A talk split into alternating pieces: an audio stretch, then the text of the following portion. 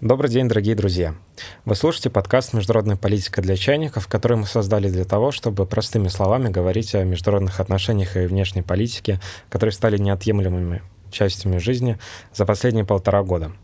Этот подкаст мы создали журналом «Фор» совместно с Международной лабораторией исследований мирового порядка и нового регионализма, и в этом нас поддерживает факультет мировой экономики и мировой политики Высшей школы экономики. В первом эпизоде мы обсуждаем, что такое международные отношения и что значит быть международником. В студии ведущие подкаста Федор Алексеев, Варвара Госковская и Дмитрий Новиков. Дмитрий Павлович, давайте начнем с вполне нетривиального вопроса. Что такое, в принципе, международные отношения? У нас с Варварой сложилось такое консолидированное мнение, что международные отношения — это такой винегрет из всего понемногу, но в меньшей степени это наука, потому что посчитать как-то особо нечего. Да и, в принципе, все так непредсказуемо. Да, даже если мы применяем какие-то количественные методы в международных отношениях, э, зачастую они могут очень ограниченно применяться и в отличие от других социальных наук.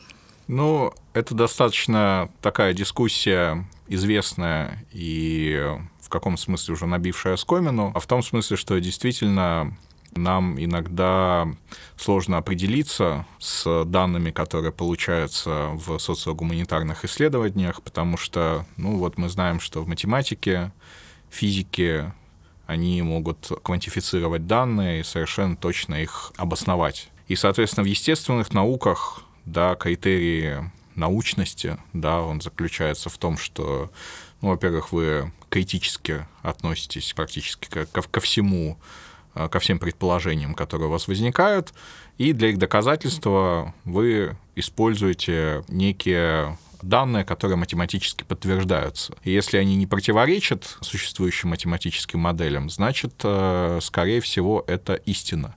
И, соответственно, здесь мы действительно имеем дело с ситуацией, когда мы можем достичь какой-то абсолютной истины, и она является э, понимаемой и верифицированной. В случае с социогуманитарными науками, в том числе с международными отношениями, это не совсем так. И есть определенный спор, да, вот политические науки это все-таки science, и, в принципе, political science, а, так а, за рубежом эта дисциплина и называется, а международные отношения там являются неким отростком от а, political science. Предполагает, что мы косплеем естественные науки и, соответственно, в большей степени работаем с квантифицированными данными, действительно приходим вот к той абсолютной истине, которую мы ищем. А, но есть также подход, да, что все-таки международные отношения это больше наука, даже не социальная, а гуманитарная, это арт, да, она более интуитивная, она в меньшей степени опирается на цифры, и, соответственно, в значительной степени это все у нас зависит от нашего восприятия реальности. Значит ли это, что это не наука в каком-то таком общем смысле? Едва ли. А, потому что все-таки даже если мы рассматриваем международные отношения как арт, да, это некая данность, что у нас э, нету достаточного количества квантифицированных данных, просто потому что часто эти данные либо трудно получить, а во-вторых, что еще может быть более важно, все-таки здесь речь идет о человеке, международные отношения в конечном счете это тоже наука о человеке, а человеческая душа потемки, и здесь опять же возникает огромное количество субъективного. Но, тем не менее, все равно это наука, потому что первое, все-таки мы как ученые-международники исходим из э, э, критического восприятия информации и критического восприятия, в том числе наших предположений о реальности, и ищем некие доказательства. Да, они могут выражаться не в цифрах, да, но тем не менее эти доказательства мы ищем. И второе, что немаловажно, здесь мы имеем дело все-таки с попыткой установления объективной истины, в том числе это, и это достаточно важно, это на самом деле важнейший шаг да, к переходу от международных отношений как а, мысли да, к международным отношениям как науке. Это попытка отойти от э, критериев э, хорошо и плохо в оценке международных процессов. Да, ученые-международники, и это там Икар, и Могентау, вот такие там выдающиеся одни из первых именно ученых, да, международников, они об этом говорили. Да, в политике есть хорошо и плохо, конечно, как в политике, да, но как ученые мы должны от этого абстрагироваться, рассматривать это не с позиции морализаторства, а с позиции некой данности, да, и вот такая моральная ломка, она была характерна как раз-таки для середины 20 века, и это позволило все-таки асайентифицировать а, дискуссию о международных отношениях. Хорошо, вот, а если мы говорим об ученых-международниках, очень часто мы в нашей профессии сталкиваемся с тем, что мы должны писать не только научные статьи, но еще мы принимаем участие в написании аналитических записок, экспертных работах, и тогда мы уже становимся в меньшей степени учеными и в больше экспертами. Вот, Варвара, у меня вопрос к вам. А как вы считаете, в чем все-таки отличие экспертизы и науки? И не отводит ли занятие экспертными делами от э, важной задачи поиска научной истины? Ну, лично мне кажется, что что экспертиза, она неотделима от науки в том плане, что ученый может быть экспертом, и, скорее всего, будет. Но при этом, если мы говорим об обратной ситуации, здесь вопрос, мне кажется, несколько сложнее. И что вы думаете по этому поводу, Дмитрий Павлович? Ну, я согласен, конечно же, здесь Варвара абсолютно права. Эксперту, наверное, порой не обязательно быть ученым, да, в принципе, он может быть, ну, просто практиком, да, довольно долгое время. Часто дипломаты так э, бывают, они живут в какой-то стране, накапливают эмпирический опыт, а потом делятся им, да, это тоже экспертиза. Но все таки в большинстве своем случаев экспертиза выходит из э, науки, да, и ученый может, если захочет, да, заниматься экспертизой, потому что у него есть для этого компетенции и, соответственно, определенный аппарат да, для того, чтобы анализировать информацию. И я бы сказал, что именно из ученых, наверное, лучшие эксперты получаются, потому что все-таки здесь достаточно важен подход к анализу информации. Вот именно попытка там установления объективной истины, да, которая так или иначе сидит в голове ученого, должна сидеть, если это хороший настоящий ученый, скажем так, да, она предполагает, что вы заказчику можете говорить и какие-то неприятные вещи, но необходимые для того, чтобы улучшить тем или иным способом проводимую там, государством политику, если заказчик государства, если заказчик компания, то, соответственно, там как бы корпоративную стратегию какую-то улучшать. Это, безусловно, да. А разница между экспертом и ученым, конечно же, заключается в том, что ученый может себе позволить находиться в башне из слоновой кости, да, и, соответственно, заниматься достаточно абстрактными вещами. Большинство ученых этим и занимаются в каком-то смысле. Это знание вне времени, да, то есть вы можете и в исторических периодах более глубоких копаться, и заниматься какими-то общетеоретическими обобщениями, и вам, в общем-то, по большому счету совершенно не важна э, текущая политика и текущая конъюнктура. Она вам важна только разве что, ну, как некий источник эмпирических данных, не более того. А вот эксперт, он всегда должен плыть по течению, у него гораздо меньше времени, вот его работа, она не вневременная, она вот как раз-таки очень завязана на текущую конъюнктуру. И поэтому, конечно же, эксперт, ну, как как бы считается, что это такой более мелкий калибр, да, потому что времени на сбор и обработку данных меньше, и, соответственно, всегда экспертные материалы, они написаны в очень жестком временном промежутке для того, чтобы к сроку предоставить какие-то консультационные материалы для э, заказчика. Но на самом деле сама методика подготовки экспертных материалов и как бы научных каких-то Э, вещей, она более-менее одинакова. Если мы говорим про университет, и поскольку мы все находимся в высшей школе экономики, а, у нас очень часто и практики, эксперты, и ученые преподают. Вот исходя из вашего опыта, насколько важно международнику преподавать? Вот вы сказали, что есть ученые, которые сидят в башне слоновой кости, придумывают какие-то свои теории. Вот мне кажется, что смысла в этом особо-то и нет, если вы не делитесь с этим, об этом знаниями с окружающими, со студентами, чтобы растить другое поколение международников. Вот насколько, в принципе, важен вопрос преподавания в нашей деятельности, как вам кажется? Ну, вы знаете, вы здесь открыли в каком смысле ящик Пандоры довольно широкой дискуссии, которая есть, потому что есть мнение, да, и оно превалировало в такой советской научной и образовательной традиции, что наука она как раз-таки слабо э, коррелирует с преподаванием.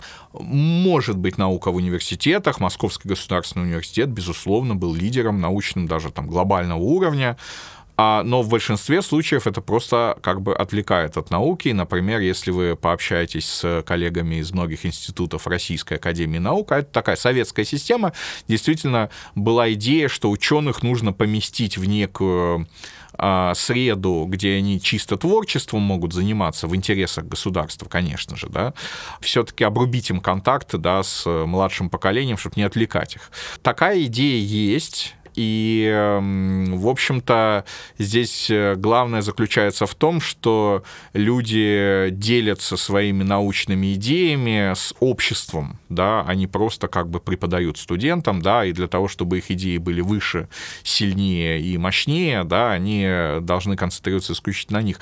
Но вот такая западная, скорее, больше модель, это университетский формат науки, да, и это то, что, например, в высшей школе экономики, а, и у нас на факультете в частности, реализуется, что ученый, даже активно пишущий ученый и эксперт, да, он должен ходить в аудиторию. Зачем?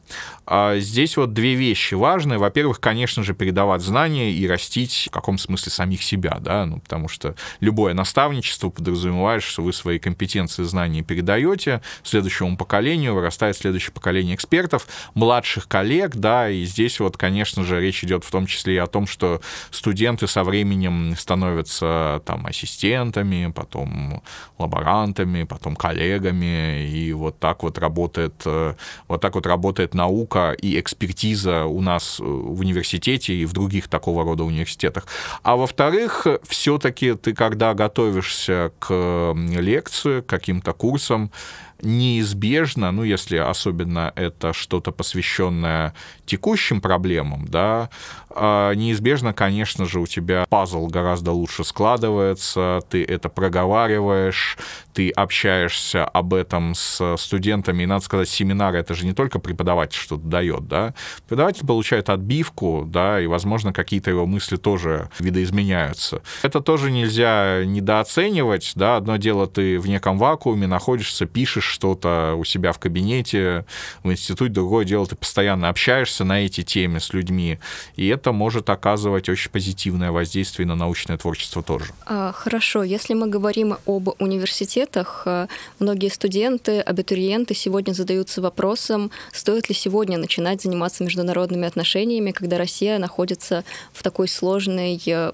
ситуации с точки зрения внешней политики и международных отношений. Ну, вы ответили на свой вопрос, именно поэтому и нужно, да. То есть, э, когда вы э, ну, вы руководитель какой-нибудь корпорации, да, если у вас все хорошо, вы не будете приглашать э, консалтинговую компанию, чтобы она вам советовала, что делать, да. Вы чаще всего делаете это, когда у вас что-то плохо, да, дебет с кредитом не сводится. И в этом смысле на самом деле наука о международных отношениях, она развивалась так скачками, да, и ее развитие было связано либо с периодами, когда а, все очень плохо, например, в холодную войну, а, была гигантская вероятность просто начала там, новой ядерной войны, а, не новой, а как бы новой Третьей мировой войны, которая приняла бы ядерный характер. Да? А, были очень э, плохие отношения между двумя блоками, да, которые рождали эту опасность.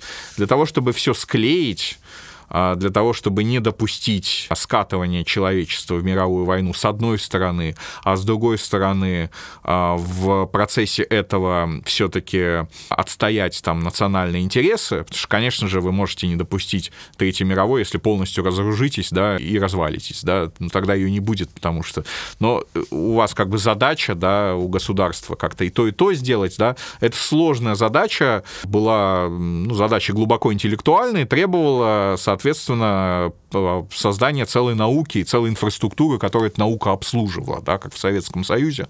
МГИМО было, были институты Академии наук СССР, вот они занимались там проблемами внешней политики, регионоведения, международных отношений и консультировали, соответственно, правительство, как э, делать лучше, но одновременно с этим и занимались научными обобщениями, да, для того, чтобы у них самих был свой аппарат э, для анализа тех процессов, ну, которые они должны были анализировать. Да? Поэтому, да, сейчас тоже очень сложный период и для нашей страны, и огромное количество вопросов есть, как перестраивать систему внешнеэкономических связей, как нам, с одной стороны, как бы решить там проблемы обеспечения собственной безопасности, при этом, опять же, не скатиться там в Третью мировую, да, которая привела бы к уничтожению всего и вся, да, как нам выстраивать отношения со странами того, что называется мировое большинство, да, которых мы на самом деле утеряли экспертизу за там 30 лет после распада Советского Союза. Это все вопросы острые, а в них нуждаются и государства, и там корпоративные заказчики, и, соответственно, я позитивно отношусь именно к развитию международных отношений в России, да, потому что спрос на них, он достаточно очевиден, и он будет развиваться. А вот, коллеги, у меня такой вопрос, он не праздный, я бы даже сказал, больше философский. Вот раньше у нас были гиганты, такие международники ученые и эксперты, ну там Генри Киссинджер или академик Арбатов, люди, которые внесли... Не, Сергей Александрович Караган, он да. с нами до сих пор. Да, и мы вернемся к нему сегодня еще, я думаю. Но вот вопрос. Вам не кажется, что у нас такое идеологическое или даже, сказал бы, научное истощение Киссинджер внес большой вклад в развитие реализма. Арбатов внес большой вклад в ядерное сдерживание и, в принципе, в экспертное сопровождение советской внешней политики. Я знаю, что Варвара занималась очень долго и занимается вопросами безопасности. Дмитрий Павлович у нас занимается большим спектром вопросов и имеет разные квалификации от историка до международника эксперта. Вот как вам кажется, сейчас мир, как Дмитрий Павлович сказал, находится в таком тупике. А вам не кажется, что, ну, пока что некому придумать, как это будет. Мы все как бы э, сделали Книксон Сергею Александровичу. Если он будет слушать это, возможно, ему будет э, приятно. Да? Но тут дело в другом. Тут дело в том, что все-таки а, вы говорите, нету на примете никого, да, вот у меня, например, есть, вот Варвара Гоцковская есть такая, да, Федор Алексеев, молодые, не глупые, я бы сказал, даже очень даже не глупые люди, которые вполне могут стать экспертами-международниками и поднять многие вопросы. Понимаете, величие человека определяется как бы его врагами, да, здесь вот примерно то же самое. Все-таки ученые точно так же, как и, ну, просто там человек, да, они определяются обстоятельствами, Э, во многом. И если эти обстоятельства, они фундаментальные, они бросают гигантский интеллектуальный вызов, то, конечно же, и наука тоже развивается, и рождаются вот эти глыбы. Ну, что такое Генри Киссинджер? Да? Генри Киссинджер — это порождение холодной войны со всеми ее противоречиями, да? это одновременно и крупный ученый, и политик, и проблема заключается в том, что политические проблемы были настолько сложны, что для их решения нужно было целую концепцию придумать, да, и вот доктор Киссинджер, не зря он из академии пришел, он, собственно, это и сделал, да, потому что его там идеи, которые в его книгах изложены, по сути, апеллирующие к э, вот этому э, реал-политик 19 века, только в осовремененной для 20 э, века форме, да, это обоснование и для там китайско-американского сближения в 70-е годы, и для разрядки с Советским Союзом, да, это было сложно сделать и сложно обосновать, он с этим справился, поэтому он велик, да. И Сергей Александрович Караганов это тоже во многом все-таки начало его карьеры, да, это эпоха холодной войны, войны, этот опыт и сейчас активно а, применяют, да, но не забудьте и то, что как бы наша страна оказалась в сложном положении в 90-е там, годы, начало 2000-х, да, и сложность того положения, в котором оказалась там а, Россия после распада Советского Союза, тоже фундаментальная задача, да, которая требовала напряжения интеллектуальных сил, и вот как бы вот у нас там Караганов возник. И не только он, но и целый ряд других ярких очень российских ученых-международников, потому что как бы обстоятельства определяют определяют необходимость э, какого-то интеллектуального напряжения. А последние 30 лет все-таки в мировой политике ну, считается периодом травоядным. Отсюда и поколение травоядных международников. Да? Последнее такое поколение классиков, это вот там Джон Ай, например, какой-нибудь, да, вот это их э, акме, да, пик такого творчества, это во многом 80-е, там, начало 90-х годов, да, они описывали окончание этой сложной системы, да, возникновение новой. А что после? После, на самом деле, все хорошо вроде как, да, и не требуется э, какого-то невероятного интеллектуального напряжения. Поэтому, видимо, и сложилась та ситуация, о которой говорите, но сейчас-то мы снова в, тяж... в сложном мире живем. Поэтому, пожалуйста, э, развивайтесь, да, именно вы будете справляться с теми сложными задачами, которые стоят перед нашей страной, обществом, э, перед нами как личностями. Ну вот мы и подошли к концу нашего первого выпуска и подошли на вполне хорошей ноте. Все-таки надежда есть, и будем прикладывать все возможные интеллектуальные усилия. С вами был подкаст «Международная политика для чайников». Мы прощаемся с вами до следующего выпуска, который будет посвящен достаточно острому и актуальному вопросу, вопросу о феномене войны в международных отношениях. С вами были ведущие подкаста Федор Алексеев, Варвара Гацковская и Дмитрий Новиков. До встречи.